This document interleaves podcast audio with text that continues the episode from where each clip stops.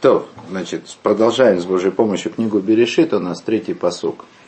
Хотя, как бы собираясь к этому уроку и размышляя, думая о том, что бы нужно было бы сказать, у меня возникла масса мыслей, которыми нужно было бы дополнить предыдущий урок, предыдущий посук, но нельзя объять необъятное, поэтому мы пойдем дальше. Вот, третий посук. Вайомер Элаим, и Ор, Ваи Ор. И сказал Всесильный, будет свет, и был свет. То есть до сих пор была тьма. И сказал Всевышний, будет свет, и появился свет. Что это за свет? Скажем, прочитаем следующий посуд. Ваяр э, Элаким Эса Ор Китов, Ваевдель Элаким бен Ор у бен Хоших. И увидел, и увидел всесильный э, свет, что он хорош, и отделил всесильный между, то есть разделил всесильный между светом и между тьмой. Но если как бы рассуждать по-простому, то это написано чепуха. То есть и на это обращают внимание комментаторы, да, что значит отделил свет от тьмы? Там, где есть свет, там нет тьмы. Там, где есть тьма, там нет света.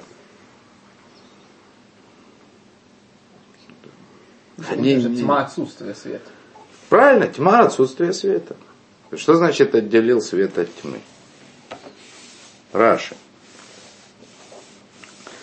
Раши говорит, это, кстати, тоже по поводу пшата, да, то есть простого смысла, да. Раши говорит, а в Безе Анусрихиим Ладивре Агада. То есть здесь мы тоже нуждаемся в Агаде, ну то есть в объяснении не по простому смыслу, потому что простого смысла здесь просто нет. То есть по-простому здесь написано бессмыслица, вот, скажем так. Рау шейна кидай лишь тамеш борашоем, вы вделоли цадиким. То есть увидел Всевышний, что не, не стоит, чтобы вот этим светом, который хорош, да, не стоит, чтобы этим светом пользовались злодеи. И он, Всевышний, то есть, отделил этот свет, то есть, как бы убрал, спрятал его для праведников, для будущих времен. Есть, это вот то, что говорит Рашу. В лефи пшуто, как першу. А если по-простому, то нужно так пояснять. То есть, как бы, такое объяснение. Рау китов, то есть увидел Всевышний свет, что он хорош.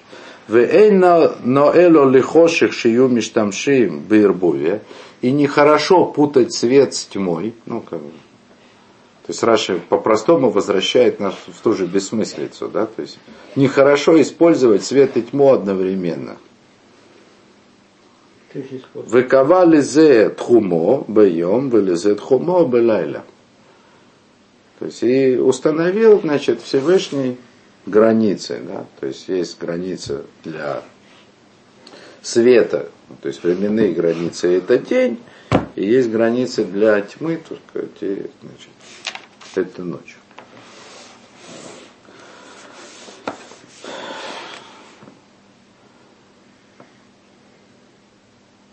Начнем объяснять потихонечку и постепенно. Да? То есть свет, который, то есть прежде всего, да, то есть по-простому, да, то есть мы видим, что свет пришел как противоположность тому, то есть что было как бы сотворено до света то, о чем мы говорили, то, что мы объясняли, да, то есть там, следуя Рамбану и в том числе следуя Рамхалю, что э, в начале, да, то есть сотворение мира была сотворена материя, то есть темная сторона. Э, то, что должно как бы облачить, да, то есть замысел Всевышнего – придать как бы этому миру осязаемость, назовем это так. А свет, который приходит в эту тьму, это то, что должен придать материи форму, единство, единый образ. есть такой машаль, э, аллегория. Человек боится темноты.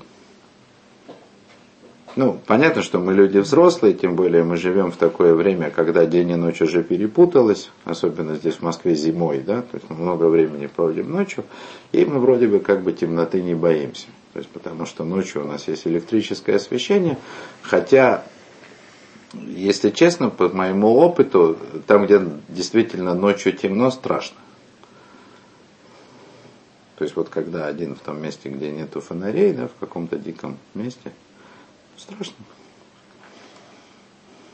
Страшно. И как вот Рамхаль, например, объясняет Масилата Шарим, э, тьма, как бы она создает для человека как бы две, две неприятности. То есть, с одной стороны, не видно ничего, а хуже того, как бы, когда вообще ничего не видно, Рамхаль говорит, когда что-то видно, но непонятно что, когда можно представить себе, что столб это человек или человек это столб, то есть есть путаница. Так вот, эта вот путаница, отсутствие ясности, оно пугает человека. Почему? Потому что если заглянуть как бы в глубину человеческой психологии, да, то есть человек любит, чтобы в мире было все понятно, чтобы был порядок.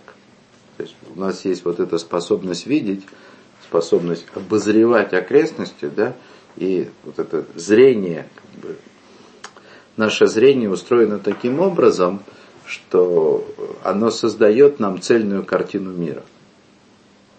То есть мы видим то, что мы можем обозреть, как бы, мы видим в этом определенный порядок. Понятно, что не всегда этот порядок есть, если, допустим, человек находится в лесу там или где-то, то это, это тоже его пугает как бы своим беспорядком. Но в общем и целом, когда когда можно увидеть то, что находится вокруг человека, расставить все на свои места, ну, в смысле, как бы в разуме, да, там, своем, то есть понять, что где находится, то есть это у человека создает уверенность, это создает ощущение твердой почвы под ногами. Тьма пугает тем, что непонятно, где находишься. Психологический аспект такой нет? Конечно, психологический. Но что так устроен человек? То есть человек стремится к порядку, а порядок ему дает прежде всего свет. Свет делает этот мир в глазах человека, по крайней мере, на самом простом, на самом примитивном понятии, свет делает этот мир единым. Устраняет испуг у человека, как бы, ну, разъясняет. Конечно. Расставляет все на свои места. Оглядеться. Есть такое понятие оглядеться. То есть человеку для того, чтобы как бы привести себя в нормальное состояние, нужно оглядеться, посмотреть. Вот дорога, вот дом, значит, вот деревья. Так, ну, значит, все ясно, да. Даже если там могу представлять себе, то есть мне кажется, что-то как некий источник угрозы, мне, по крайней мере, понятно, где источник угрозы, а где его отсутствие. А тьма, все, то есть она сбивает с толку. Кажется, что угроза ждет на каждом шагу не видно ничего. Да?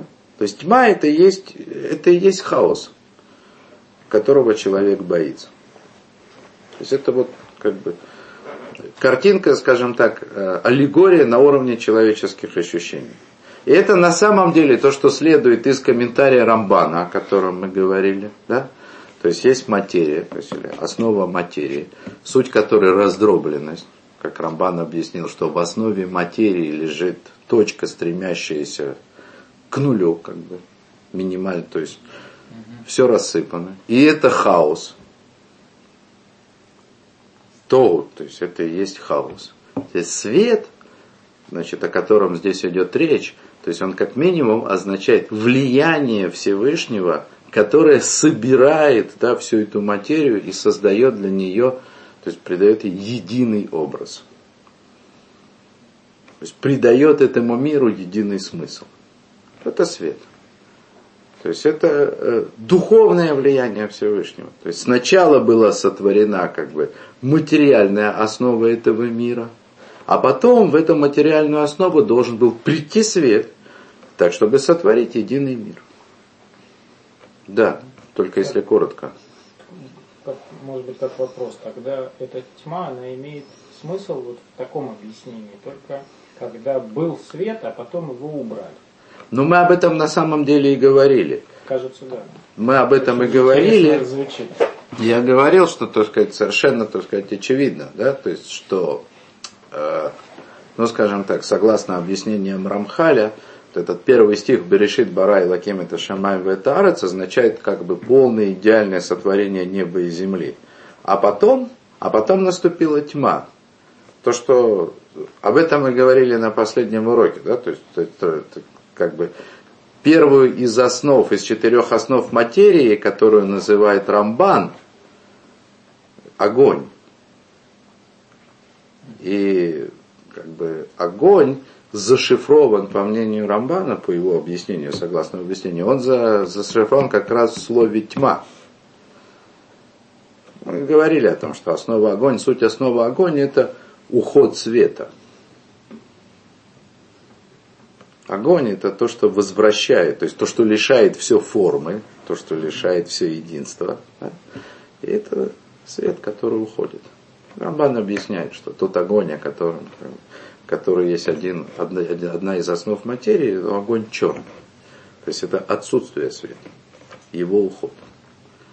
То есть да, так и есть. То есть это, это согласуется с многочисленными мидрашами, которые говорят о том, что Всевышний творил миры и разрушал миры. То есть был как бы сотворен, как бы идеальный мир, который свет покинул. Это и есть тьма. То есть когда свет покидает этот мир, есть свет.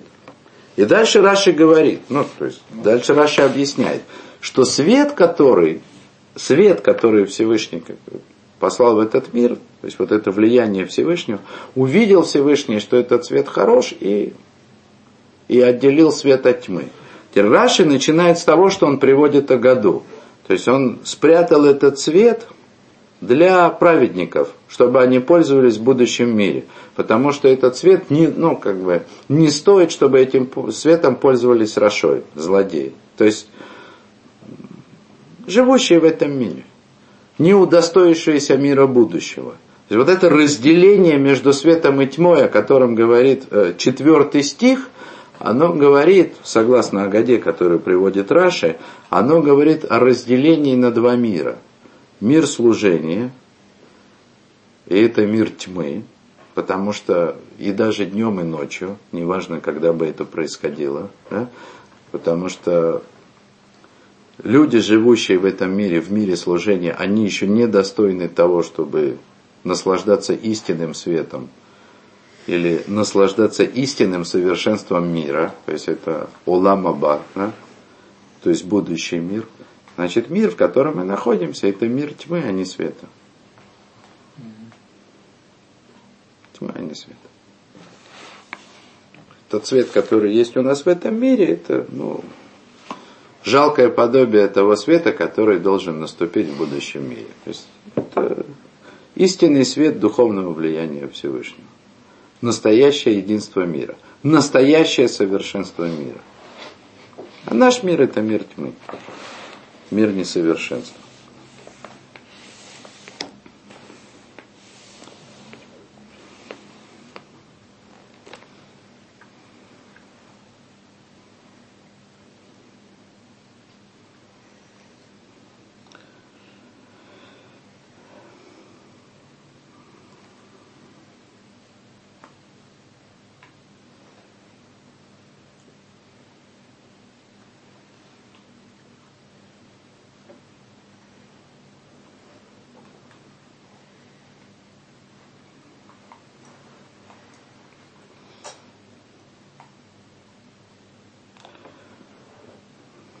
Вайкра и лаким ле ор йом, улехоших каралайла. И назвал э, всесильный свет днем, а э, тьму назвал ночью. И был вечер, и было утро, Йом и хат, то есть день один –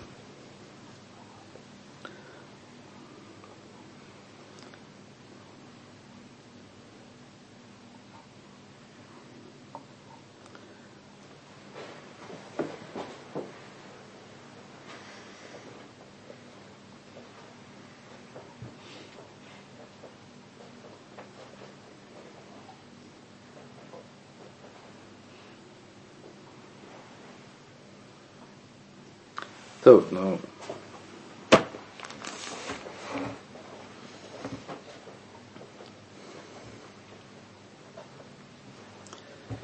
Раши говорит в своем объяснении по простому смыслу, Рау кито вен э, слеха, да, увидел он, что свет хороший, не стоит пользоваться днем светом и тьмой Байрабуве. То есть Раши называет это простым смыслом. То есть то, что Всевышний установил границы для света – и это называется днем, и установил границы для тьмы, и это называется ночью. Но, если честно, я не вижу никакой возможности понять этого Раши по-простому. Зато, зато можно понять его как продолжение того, той ягоды, которую он приводит в начале. То есть, когда Раши говорит о том, что свет – это истинный свет. Истинный порядок и истинное совершенство будущего мира, а тьма – это мир служения, в котором мы находимся, пока этот будущий мир не заслужили, то сказанные здесь слова о том, что Всевышний разделил между днем и ночью, ну, между светом и тьмой, и назвал это днем, а это назвал ночью, это говорит о том, что мир, э, мир служения и мир награды существуют, во всяком случае, вот с нашей точки зрения здесь, как два отдельных мира, которые невозможно перемешать. Скажем, в мире служения у человека есть испытания и есть заповеди, которые он должен исполнить. И мы знаем и верим это, что за заповеди за исполнение заповедей, за праведность человеку в этом мире полагается награда. То есть за исполнение заповедей в этом мире человеку подполагается награда. Но сказали мудрецы, схармитсва бегай аль-малейка. То есть нету, ну, нет награды за заповедь, невозможно получить награду за исполнение заповеди в этом мире. То есть в том мире, в котором человек находится – ради того, чтобы заслужить настоящую награду, нет никакой возможности дать ему эту настоящую награду. Но не полную имеет в виду награду? Или никакую? И есть вещи, которые мы называем наградой в этом мире. Но то, что на самом деле является наградой за исполнение заповеди, в этом мире просто невозможно. Есть еще высказывание. Айом ля асатам или махар кабель скарам сегодня делать их, а на завтра получать за них награду. И это невозможно смешать.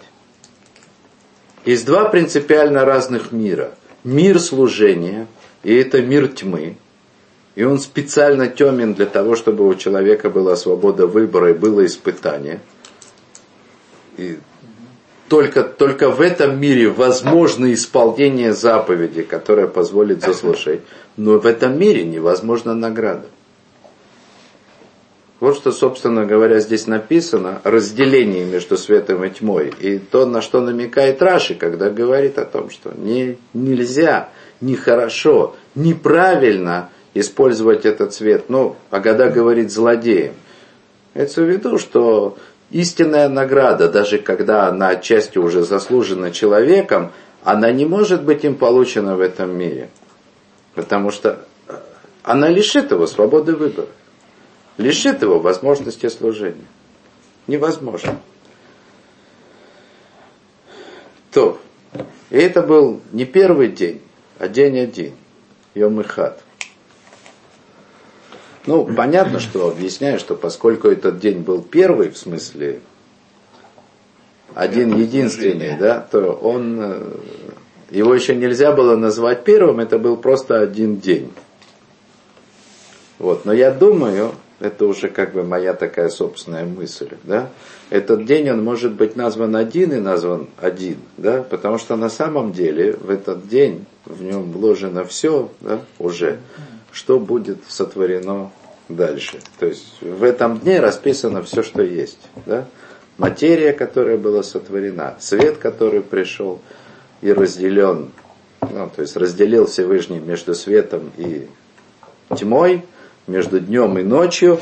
И э, это вещь, к которой все привыкли, но обратите внимание, да, в и была ночь, да, то есть сначала есть мир служения, mm-hmm. да, а потом было утро, то есть а потом наступил день, это мир награды, и все это один день. Да? Есть ночь, это время, когда человек должен заслужить, и есть день, когда он может получить награду. То есть все как бы все существование мира, который мы можем себе только представить, и мир служения, в котором мы находимся сейчас, и мир награды, который мы ждем, все это может быть представлено как один день, который начинается с ночи